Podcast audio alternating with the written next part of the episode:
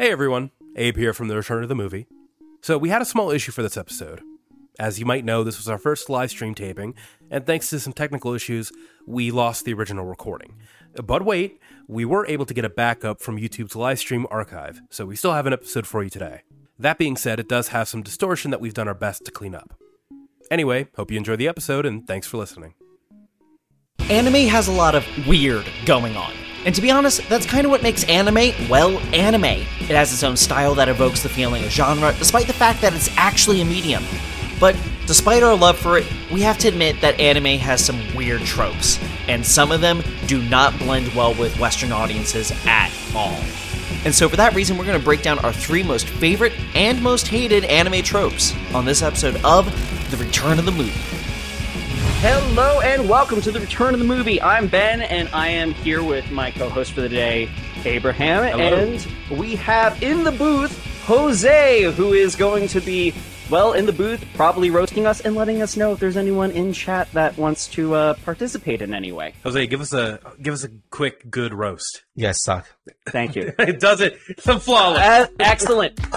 Applause. Um, so this is a little bit of a weird episode. I kind of need to preface that. There were Yep. like several iterations of what this one was going to look like. Yeah. Um, this started out as a jumping off point from last episode. We briefly talked about how a lot of things within nerd culture are in the alt right pipeline. Um, but we didn't want to do that episode because it felt like a bummer after our previous episode about racism. Mhm. So uh, instead, we're going to be sugarcoating it a little bit with uh, some fun things as well as some really dark shit. Yeah, just kind of like going into just anime tropes in general and all of the cool and weird, quirky, but also uh, Hey. deeply upsetting and bad things. I, I feel like a lot of the things that we're going to talk about, like, because some of the tropes here are just weird for Western audiences. Oh, yeah. Which is another way that we wanted to talk about this, and then we were like, ah, that doesn't really work. yeah, But, um, the, like, I feel like a lot of the things on here, even some of the good ones, are the reasons why people, specifically Western viewers, have a hard time getting into anime. yeah, because it's it, is very much like an otherworldly experience. It's very like hyper. I I guess hyper stylized is the right yes. word. Like it just it is it is anime, and it and it's unapologetically anime. Um, and there's not many genres that are that way. Like even things like westerns do share a lot of like you know uh, a lot of similarities with other tropes that are that we are familiar with with Western audiences. Whereas anime is just so it can be so far removed that it's oftentimes a little daunting to get into. Yeah. I, I think the main thing here, though, is that, like, as far as this medium is concerned, like, there's weird things. Yeah. You will learn based off of whatever your first anime is to either accept those weird things or to not accept those weird things. Like, Mhm. I feel like people that start out with Full Metal Alchemist Brotherhood, which, Yeah, if you do that, by the way, you are setting yourself up for failure within this medium. You have set the bar too high. yeah, Um, but like you're not gonna get into some of the fun tropes that are on here because that Yeah. that that show doesn't have them. That's like the most palatable it kind Western of it, it has some of them. It has some. I- of, it I has mean, a lot like- of, it has a lot of yelling. It has a lot of yelling. I don't think Edward Elric ever once yells the name of an attack No, though. no, no, no, no. He doesn't go that far. But like, you idiot! There, Like that kind of. yeah, Yelling. okay. I, I I will concede on that. Yeah, a little bit. You know. So, we're gonna ta- start with one of the one of our not favorite tropes first, but this is it doesn't really exist anymore within modern anime. Mhm. Um, and this is the Sakura trope, or the uh, why is the female character in the main cast the dead weight? Um, And here's the thing, Sakura Sakura got dealt dirty. Cause I'm not gonna lie, I was I okay. I'm I'm gonna say something right now. I hate Naruto. I absolutely fucking despise that. And I was like, all right, I'm gonna go through Naruto. I'm gonna skip all the filler. I'm gonna get to the end. The Naruto Sasuke fight, fucking amazing. Then Shippuden comes in, and I'm like, all right, Sakura gets an upgrade. She's healing people. She's punching fucking like uh, what's his name? Uh, Uh, teacher, like like yeah. in that first bell exam, like punches the whole thing. yes. Yeah, Yes. Kakashi. She, she's doing this whole like song and dance, and I'm like, she's she's actually doing great. And then by the end. yeah, it just it just isn't it just fucking sucks. I mean, like, this is this is a trope that exists with, and like, this is something that I feel like you can kind of see like within some Western media as well. There Yeah. are a lot of examples. It's not the same thing because like shonen anime is so like ah, it's about fight scenes and choreography, and when you show a useless character or a character that's supposed to be dead weight or not performing as well, it's going to be like ah, they're a bad fighter. Yeah. But like in Western media, you will see this within characters that become either like just bad at decision making or somewhat straight up unlikable. Yeah. Um, and like I feel like a modern example of this, unfortunately, if we're talking about modern media, would be the example of what a lot of people are feeling is Galadriel within Rings of Power, which is Mm. she's not a useless fighter, but she is making bad decisions as far as certain things. A lot of people are labeling her annoying. Um, I do not necessarily agree with this st- sentiment. I, I think that that's definitely a little bit true, but I think the difference between the example that you just gave and other examples in Western media and anime is that in anime, anime is usually marketed and targeting young boys and young adult men, and because of that, it's usually a power fantasy for these people. Yes. So these female characters are often either the people of desire or just um, like just bad representation for people who might also consume that media where they go okay well we want to have a girl character because obviously girls watch anime but we're not actually going to make them a main point of focus or give them anything compelling really to do or Yeah. you know i guess participate in the larger fight which was weird and i've it was clips very of weird in naruto Naruto. yeah Sakura should uh, she should have been involved in that last fight, and like eh, they they will not power scale them, but like again, this is something that fortunately we do not see in a lot of in a lot of modern examples. Uh, Jujutsu Kaisen gets major points with a lot of Oh, yeah. people for the fact that like every woman in the cast can pretty much kick everyone's ass. yeah Can I like Um, uh, interject for a minute? Go absolutely. Because uh, I actually just started watching uh, Jujutsu Kaisen, and like I am like blown away by like how just like amazing like everything is like from the music to the animation and like the characters like all well balanced and all around like interacting with each other.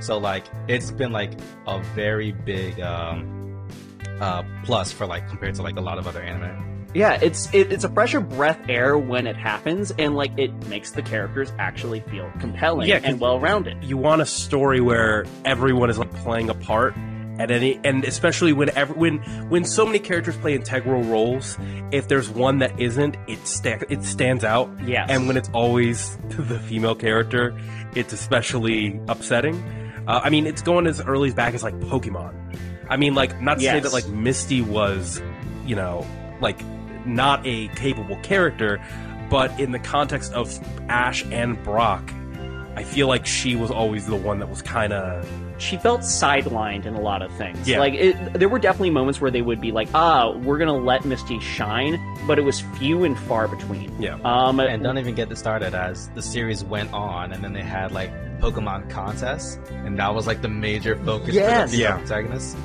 Oh my god, when I when when my brother when my little brother started watching Diamond and Pearl, and the the what's her name? What's that character's name? Um, Dawn.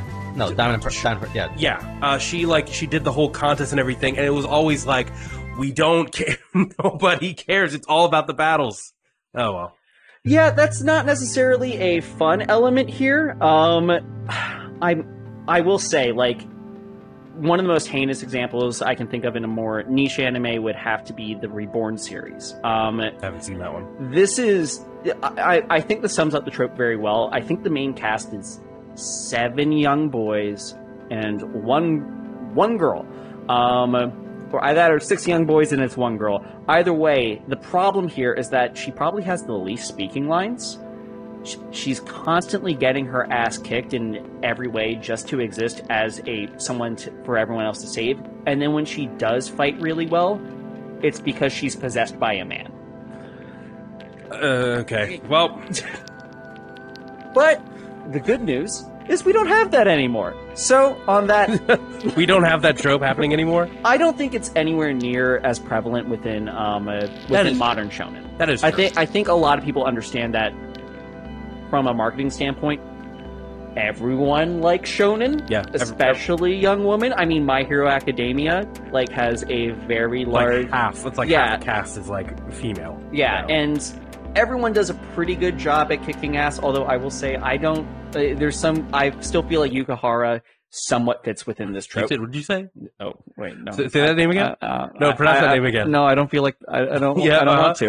Uh huh. Well, I guess moving on from that, uh, let's now talk about something I guess a little lighter on my end, which is a trope that I love, um, and not so much that I love, but that's just very funny to me. Self-insert characters, and that's not to say that Western media doesn't have this, but I think in anime there is just a lot more, not just in shonen, but in all types of genres. And I came up with my three, my three kind of like different trifecta of self-insert. So first, you have the uh, the vanilla MC who's the best at insert whatever good thing that they're good at. So things like Sword Art Online. Yes. A perfect example. Like no, what, can you name any any qualities of that main character?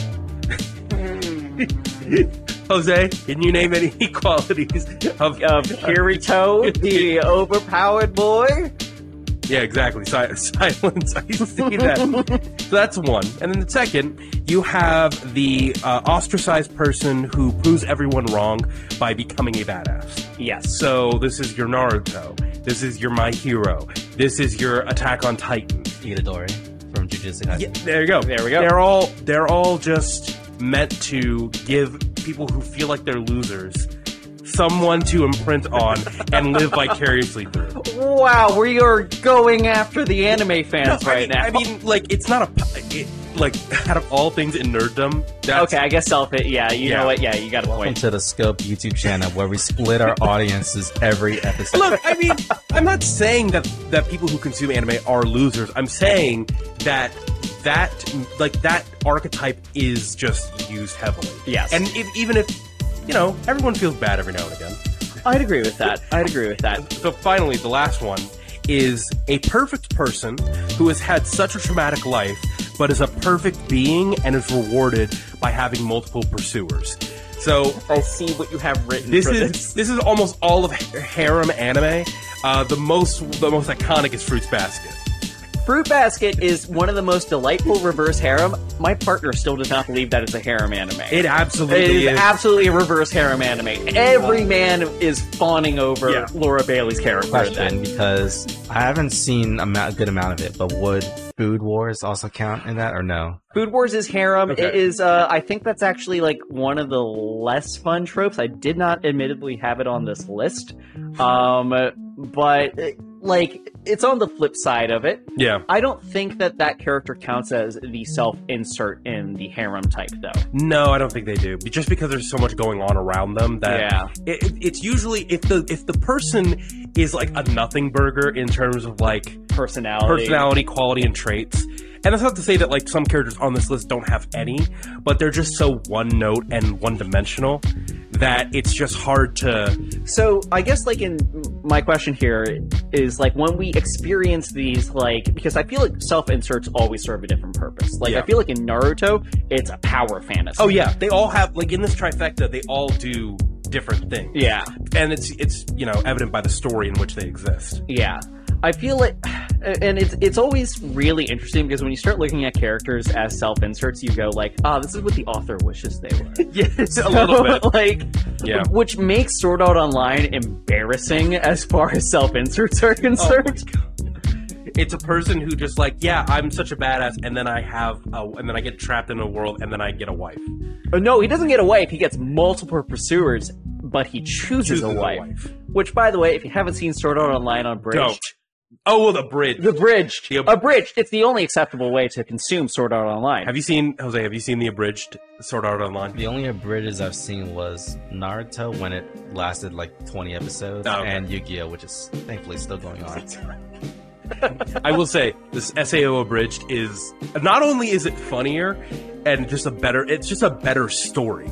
Like the the plot just makes a lot more sense. I I agree. Spoiler alert! I just want to really quickly say this.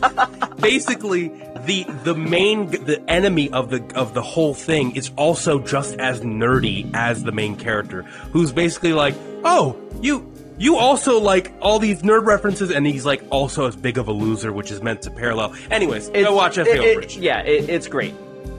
Um, I guess uh, on not great news now, uh, because we got to do this now. Back to you. Uh, back to me. It's time for the bummer note. Um, I was showing Attack on Titan to my partner back Mhm. when season four was airing. We finally got to season four. And I remember she turned to me and immediately went, So, uh, could someone please explain to me why there's so much, um, Nazi stuff in a lot of anime that I see? And I went, Huh, that's a very good point. I have noticed that as well. So I'm going to look into this. Um, Good. it is a trope. It is otherwise known as Nazi chic. So it is the essentially the uh, adaptation of style from, in particular, a lot of people, a, a lot of people in anime seem to really like the SS uniform within anime itself. Uh, big problem burger here. Um, but as some viewers that have watched our Attack on Titan coverage might know, World War II is not really covered in the same way in Asia as a whole. Yeah. So Nazi chic is very prevalent there. Um, where this is very notable is Attack on Titan. You can kind of see like there's inspiration from there, but Attack on Titan I think does actually a good job of establishing that it is trying to talk about this. Yeah, and it also doesn't use it as like a a good thing that's like a, to be modeled after. That's the one thing that I will give the show credit for. But I do. I, there is one show that I have heard a lot of that uses this trope, and I think it's JoJo's. So JoJo's in JoJo Part Two, uh, in particular, I think there might be some stuff in Part Four or Five, but I'm not quite sure. Um, in Part Two, when we are following the American JoJo, we meet a character um, who I must try to pronounce his name correct. Uh, Rudolph von Storheim, Stonheim. I don't know. I haven't seen JoJo's. I, it's been a very long time. That's all you. Um, however, this is a character that gets in. We are the story takes place during World War II, and we are introduced. Wait, Yes. JoJo's JoJo's takes place during World War II. Bruh, JoJo's play takes place at every time imaginable. World War II is just one of the many. Like, is it about World War II? No. Oh, it just happens to take place. Th- this part two, which follows the second JoJo, Joseph, um, takes place. There's a lot of JoJos. No, so no, no, I have I to. know. I have to clarify. I know. but that this takes place during World War II, and we first meet this character who is a Nazi who has taken captive uh, one of our, I, one a, a beloved character whose name is escaping me, and I know the comments is going to rip me apart for that because it is a very important character.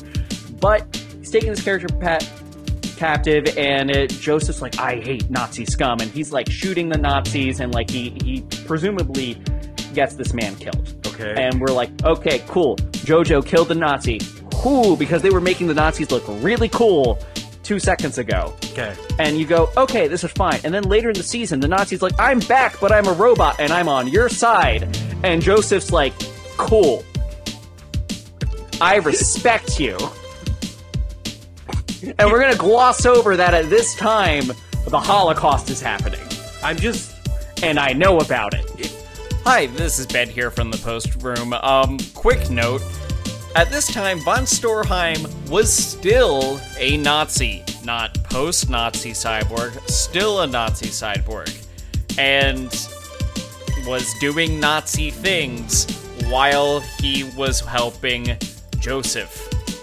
Joseph works with an active Nazi during the Holocaust, and it is never addressed. Bye. I'm not surprised that this is happening. I'm just surprised that you're saying it because this is the kind of thing that would happen in JoJo's. As far as As someone who has not seen JoJo, I'm so confused. I, I have not seen it either. I, I love trying to explain JoJo's Bizarre Adventures to people that have not seen JoJo's Bizarre Adventures because none of it none of it makes sense. There's like two magic systems and both of them are weird. And there's Nazis and they just flip to being good guys because they're like, ah, there's a greater evil, but like we're also just gonna not pay attention to the Nazi So thing. basically, like Captain America, like the what's his name, the guy who becomes the robot uh, in in the Captain America movies. Uh, yes. You know what I mean? Robot Nazis who are good guys uh, never ends up well. But anyways, Yeah, it's well, I think like n- uh, Marvel ended up in kind of a weird position where they accidentally did this with Hydra. Actually, Well, they also they the Peggy Carter character also is supposed to be a Nazi character. Yeah, that's What? yeah. Basically, what they did is they they basically changed, like they gave Peggy Carter, who's in the who is in the comics, they gave her the story of another character who is explicitly a Nazi. Um, yeah, I don't. Uh, there's a lot of controversy going on online about the uh, I, about Captain Carter and her role in the MCU and whether or not she should even be a hero. I did not know this. I mean, also when you think about it, in those movies, she basically was like, "Hey, Nazis, come work for us." That's canon in the movies. I mean, I, I think that this is like there you go. It's not something that's completely um, a subset to um, uh, to anime. Like Yeah. it can't happen in other places. Well, uh, should we keep talking about Nazis, or can we? Uh, move no, on? we can we can move on. oh boy! All right, let's lighten the mood a little bit. Let's talk about my second favorite anime trope, and this is one that everybody knows and everybody loves: shouting anime names or shouting anime moves. You know, it's uh, like in My Hero, there's full cowling, and then there's uh, Pokemon, where they have every Pokemon say their name as their cry. They also say the name of the Pokemon when they summon them, and also they say their na- the name of their moves. Yes. Um, and Beyblade, you know, they're always like, Fucking Beyblade. I forgot about that one. yep. Uh, and there's also like kind of connected to that is like the trope of like, oh, this character's about to die, but suddenly they unlock the special move that was taught to them in a training arc in the in a I, flash. all I'm thinking of is bon- is the first Bankai appearance from Ichigo in uh, Bleach. You Sure. haven't- you, you I not watch Bleach. Don't watch Bleach. Sir, how uh, how have you lived this long Beca- in the anime world and not watched Bleach? I don't know. They're all, they're all the same. The big same way I've done the same things. Yeah. You fools! There's so much more good modern anime. Why would I watch the classics? The- honestly, I will say there is like a note now where I feel like people talk about the big three, and it's like, oh, these were the.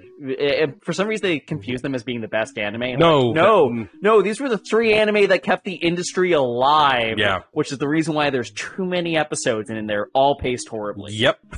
Um, but uh, yeah, those are just like that's just like a fun little trope that anime. Well, also they always do, they do a lot of that kind of like spectacle, a little bit of spectacle in animes, and it's not just ex, uh, excluding or it's not just including this.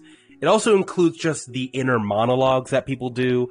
Like there's just there is so much about anime where they're over explaining the thing that they're doing in order to convey like a sense of epicness So or I think this is the trope that I have watched my partner slowly give up on watching new anime with because her first one was Full Metal Alchemist. I may have been subtweeting her when I said if you start with that one, you you're, you shoot yourself in the foot. yeah. But like we were, I was trying to show her Hunter Hunter. Hunter Hunter came up as something that she would potentially have liked. And then as I'm rewatching this, I'm like, oh my god, they're over explaining every attack action, every a- aspect of the. Uh, Everything that's going on, I'm like, this episode could have been like, it, it- like there were two beats the entire episode. If I play a if I play a yellow four card, will he draw a plus four? Oh no, a reverse Uno.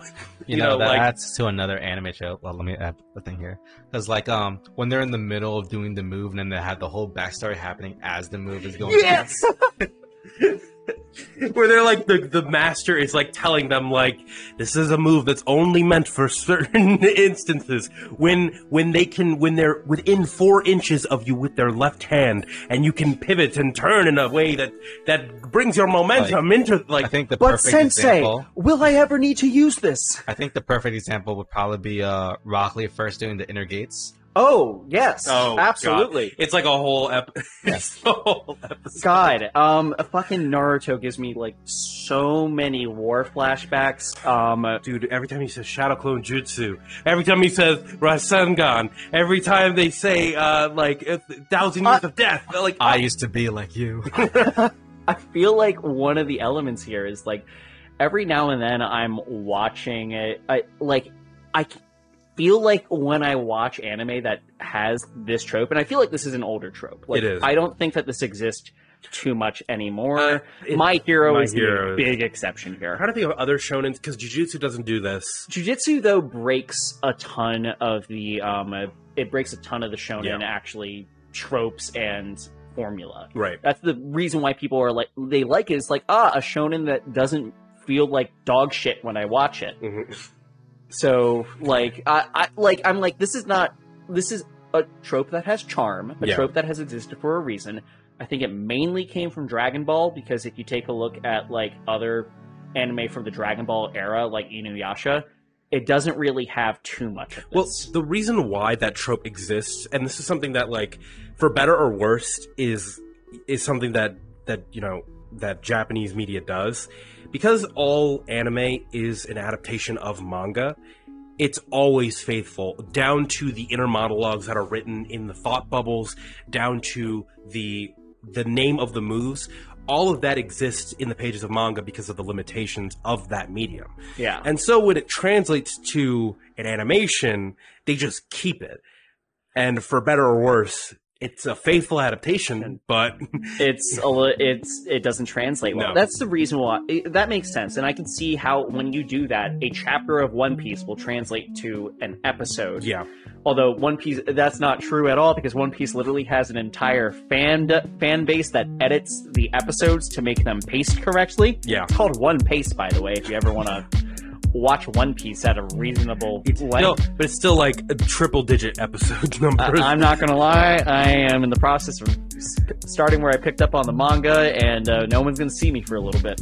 oh boy! All right. Well, you, I, I, I, I guess, uh, I guess our shows aren't getting written now. yeah. If you don't see Ben in the next three months, that's where he's that's where he's been. I'm gonna be watching One Piece in my room. All right, Ben. Um, I guess let's go into the final one. I, I was about to. I can't really segue with One Piece on this. Um, but on the note of Hunter Hunter, we have to talk about easily the most problematic aspects within um, largely anime manga fans as a whole. Not really fans. It's more that just they enable some of the really bad behavior that we don't really want in the fandom. Um, the the really 700 years old trope. So this is a trope that exists in other places. yeah. Um, this is when you have a character who is supposed to be a, a certain age. They could be like the age of you and me. They could be the age of An like, ancient a 30 year old. And then they could be well. I should rephrase that. They should. They could appear like the age of me. They could appear like the age of like a 80 year old person. They could appear at the age of a child. Mhm. Um, and this is that no matter what, they're actually like 700 years old. Um, where this becomes problematic, and you will see this a lot in anime. Now, this trope exists for children a lot, usually in particular with the idea of really creepy children. Like, you will see this trope in horror a lot Mhm. for just to be like, ah, there's a kid and something's off about them, and it's like, oh no, they're actually Uh, what's that one with the with the kids with their with the numbers on their necks? Uh, the one that just came out. Uh, uh, in Promised Neverland. yeah, kind kind Promised of. Never. It kind of. I, I didn't finish it season two, so I don't know if this trope exists in there. Uh, there's one character. There's one character? kind of kind of like that. Okay. Um, so where this becomes problematic is when the trope becomes an excuse to uh, sexualize whoever is involved in this. Um, Yeah. Namely, if you've ever seen Seven Deadly Sins, you probably winced. Oh no, I know what you're. Yeah, you know exactly what I'm talking about. See, this is You probably winced when you were like, ah, there's this character Greed. He's super interesting. He's super cool. I like him a lot. He had a love interest. Who's the love interest? And it's a child that's actually a thousand years old. yeah. There's just a lot of animes like that where I just will not pick it up if that if it exists. Uh, one that was in, infamously told to me, and I think you mentioned this before taping. Uh, what was it called again? Made in Abyss. Made in Abyss. Um, so Made in Abyss doesn't follow this trope, but it does fall into the camp of enabling uh, media that normalizes pedophilia. Um, it- mostly, it, Made in oh, actually no, there is a scene where I think an older person does interact with a child that way. Um, The- yeah. See, no, I'm just Yep. like I'm yep, just, no, it's there, And, like, it's there. I It's don't- not. I don't know anything about the show. I've heard that the story's good, but at a certain point, I'm like, I don't care how good your story is. If you got that in your show, I'm like, it's I'm not gonna uh, watch it. My issue is like I always like I'm like, wow, this is a great anime. I hope there's no pedo shit in it, and then you get slapped in the face with it. Yep. Like, it's this is just one of the tropes that I'm like, it's here. I don't want to like. There's not really too much to really dive into because there's not actually like. There's no justification, There's no there's justification no- for this. Like culturally speaking, it is still very illegal and frowned upon for this to exist. And I and it's not like it's something that's like normalized there either. It's also like no, because I- there there are a lot of outspoken people who will say like, no, we do not like this. Please Yeah. stop doing this. Yeah, no, it's so I don't think that it's normalized. What I think it is a little bit more connected to, um, and this is a theory. This is a theory. This is just me going based off where the media lives, who's consuming it, and who's making it. Um, a lot of it's online, and when you start taking a look at the fact that a lot of doujinshi, which is just independent, uh, which is just independent manga. It's manga that does not initially have a publisher. It may move to a publisher at some point, but that's all that it is Mhm. a lot of it starts on the internet. A lot of it's being distributed on the internet for people, and a lot of the places that this pla- that this stuff gets distributed is places like 8chan and 4chan. Mm, Do you see where the pattern can go now? yeah. So when it, you have media that's being made, in particular in those spaces, For that online. can be yeah, Yeah. and it can be made anonymously very easily, just with a like pen handle behind it. You can easily end up with this being baked into a lot of manga. Yeah. Um, and you can end up with very problematic material being produced in those spaces. Yeah. Also, like, uh, there's this anime called, uh, in English I know it's called My First Girlfriend is a Gal. And, like, it's meant to be a joke anime, just to clarify, because they have this one character who's, like, a best friend of the main male protagonist. And, like, I kid you not, his entire, like, personality is being a pedophile. Hey. Yeah. And uh, I, I've heard that this also exists within um, within a couple uh, isekais as well, where it, it, there seems to be a um, uh, there seems to be a recurring theme in some isekais that I've actively chose not to watch because I know that this exists in, Mhm. where there's at least two that I have been told, hey, you should definitely watch it, but the main character is essentially a sex offender. And I'm like, ah, no. Yeah. I don't feel like I don't feel like trying to get in that person's shoes.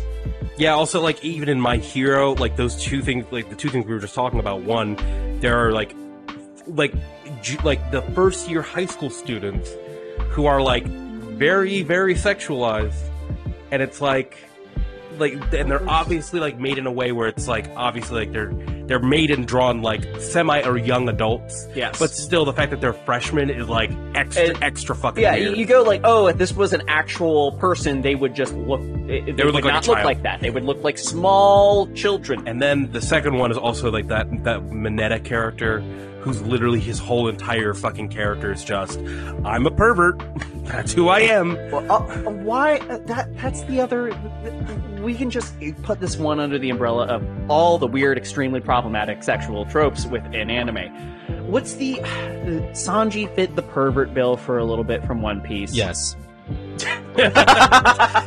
Did he? Okay. Yeah, absolutely. Um, there were a Brock fit it as well. Yeah. Like this, and then uh, Naruto. We can even get like, he- like Jiraiya existed. Yes. Not to mention Naruto himself. Naruto. Naruto himself, at least early on, I think they kind of were like, "Ooh, this is not cool for the main character," and eventually just were like, "Hey, you forgot." You forgot that the pervert jutsu exists, right? Where he Yeah. just turns into a naked woman and flashes you. And they even bring it back and in Shippuden for a bit. So, yeah. yeah, it's I big big no fan, big Mhm. no fan. But it is slightly going away. However, I feel like your reaction is the kind of reaction that does need to exist. Where when you hear about if, if we do not want this trope existing, You just don't watch it. yeah, make it hurt the bank account of whoever's greenlighting it. Yeah. Like th- that is the simplest answer. That's gonna be the most effective with And especially nowadays when there's so much good anime, it's like if and and I will say for characters like Mineta and like other characters also like Jiraiya and like that kind of trope, the pervert trope is usually frowned upon at the very least. yes. And it's like still it's not cool, but at the very least shows like Made in Abyss should not should not be supported.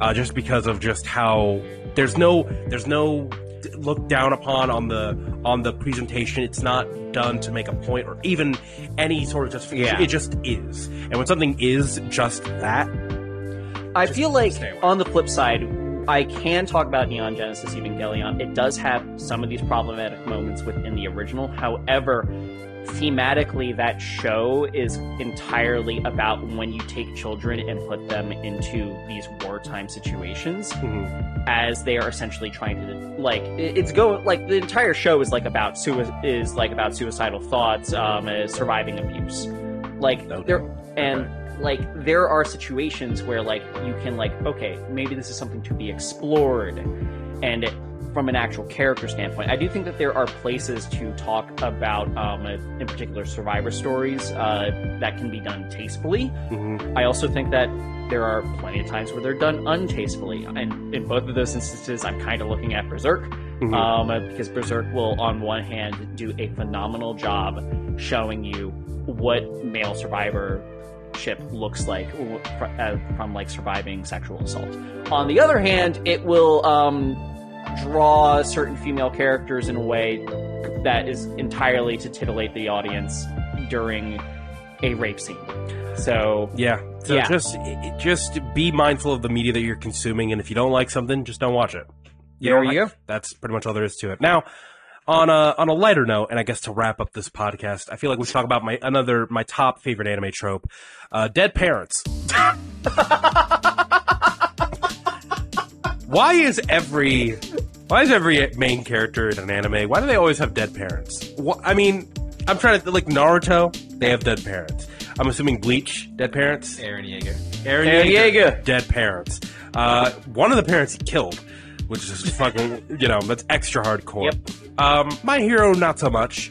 Um, what else? Well, I'm trying to, I'm trying to think of like, more, one of mine, but uh, what's her name? Uh, from Fruit Baskets. I'm pretty sure she has. yeah, she has dead parents. she has dead parents.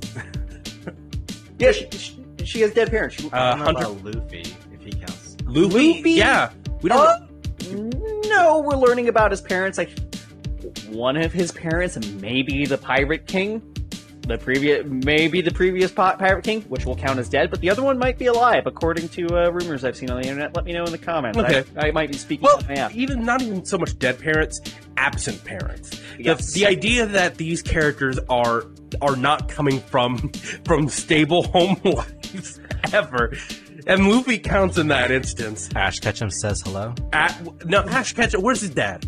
Exactly. Where's his daddy? Exactly. Where's his dad? He ran off, went to go become a Pokemon trainer, and died on the way to the Elite Four. Just Yikes. Um, it- and it's such a cliche that I honestly love it. uh, I will say this is something that like it does exist in Full Metal with it- Alchemist. no. Full Metal Alchemist. It, well, okay, it goes there. I, I will say it's a cliche that exists there as it is such a main building block of the hero's journey. Mhm. Like there is a joke that when you like whenever you have the new D and D players, Mhm. it's like you, the DM will get everyone's sheet and goes like, "You guys can have parents who are alive. You're Yeah. allowed to do that, people. You don't have to all have dead parents. Your trauma doesn't have to come from there. yeah, like, but give me new trauma Mm-hmm. replace that. And I feel like everyone wants a traumatized main character to start out with because that's honestly how you get some kind of good things. I think the only exception is Isekai's because Isekai's the main character is kind of always a self-insert. Yeah. Uh, if another example of parents, while not at the start, like Yagami. Yes. Yeah, I count that. Yep. Yeah. It's it's different in the sense that his parents are like there, but the fact that they're not a main point of focus, or even like people that he can go to in times of need, or feel like he can, or maybe Well- even that he's he sees himself as above that. I, I think it's a su- I, I think uh, all of Death Note is a subversion of anime at that time, and I think it is a subversion of the trope because this is a character that has everything, should be doing perfectly fine. Everything is set up for Light Yagami and his descent into madness and his alienation of everyone else around him. Yeah. Like you can see that very clearly with the relationship between him and his dad. Mhm. Um, and I feel like that is a way to do like alienated parents and home life, and kind of like it can be seen as like a commentation on that trope, Mhm. but I don't think it fits within that box though. No, because yeah, it's not right. something that really informs the character going into things. Like Yeah. all of the like every character that we just listed like goes through a classic hero's journey and is completely like I have nothing. I live alone even though I'm 14. Which is also like the other trope that I They're feel like always is connected 14. to it. Yeah, they're Yeah. they're always a teenager who somehow has an apartment that they pay for themselves.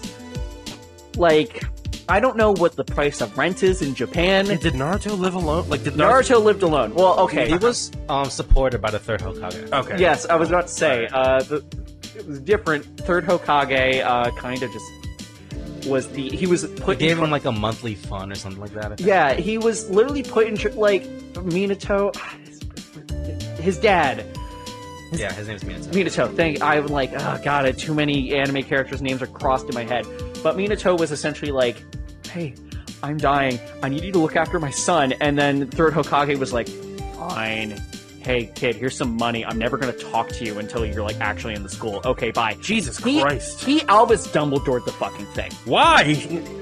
Even in Harry Potter, at least he had the fucking abusive parent. like that's come on. We're fucking real. All right. Question of the day: abusive parents or dead parents? Someone, Um, someone better clip that. Someone better clip that.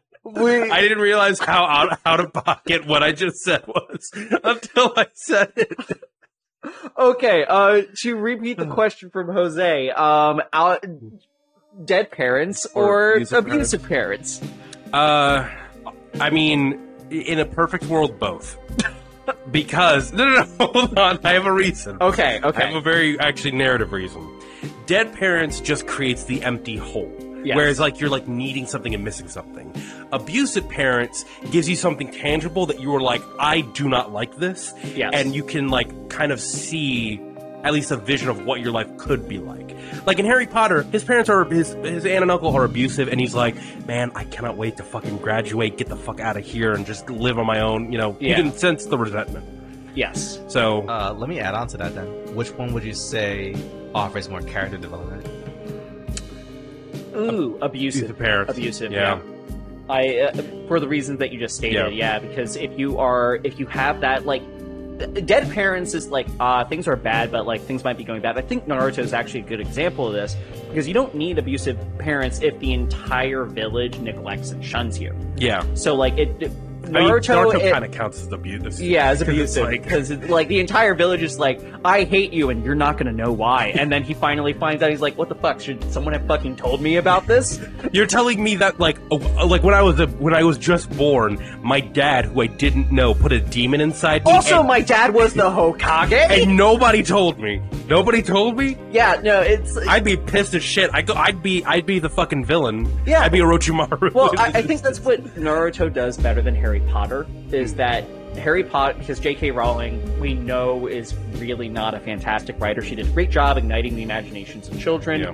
And kind of introducing a lot of these very fun tropes to fantasy and rekindling fantasy within the Western world for young adults. yeah. Um, Uh, we got a comment and saying, uh, I believe there's a cultural thing in Japan for affluent teens to go to schools in different towns for a better education, and they often live alone. ah, Mm, okay.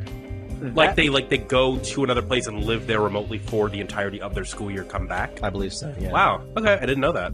So yeah, that might be why like that's why that might exist. But because children might feel alone and therefore they want to see themselves represented in that media. Okay. yeah, so that checks out for that trope. Here Um, in America, America doesn't have an excuse. No, uh, we, we we don't until we all start abandoning our children. We cannot write those stories, people. Mm-hmm. So on that, I think we're gonna end the episode. And you know, Americans, we got to start abandoning our kids more abandoning so we your can. kid, abandon your kids, so we can get some dope ass shonen anime produced in the states, guys. Based on a true story. All right. Well, on that note, um, I'll still just to finish my point. I think Naruto did better because Harry Potter should have been a villain, and Naruto at least had to fight that instinct. yeah. But Fuck Harry Potter. fuck, J- Harry Potter, J.K. fuck J.K. Rowling, and we'll see you all in about two weeks on our next episode. We are going to have um.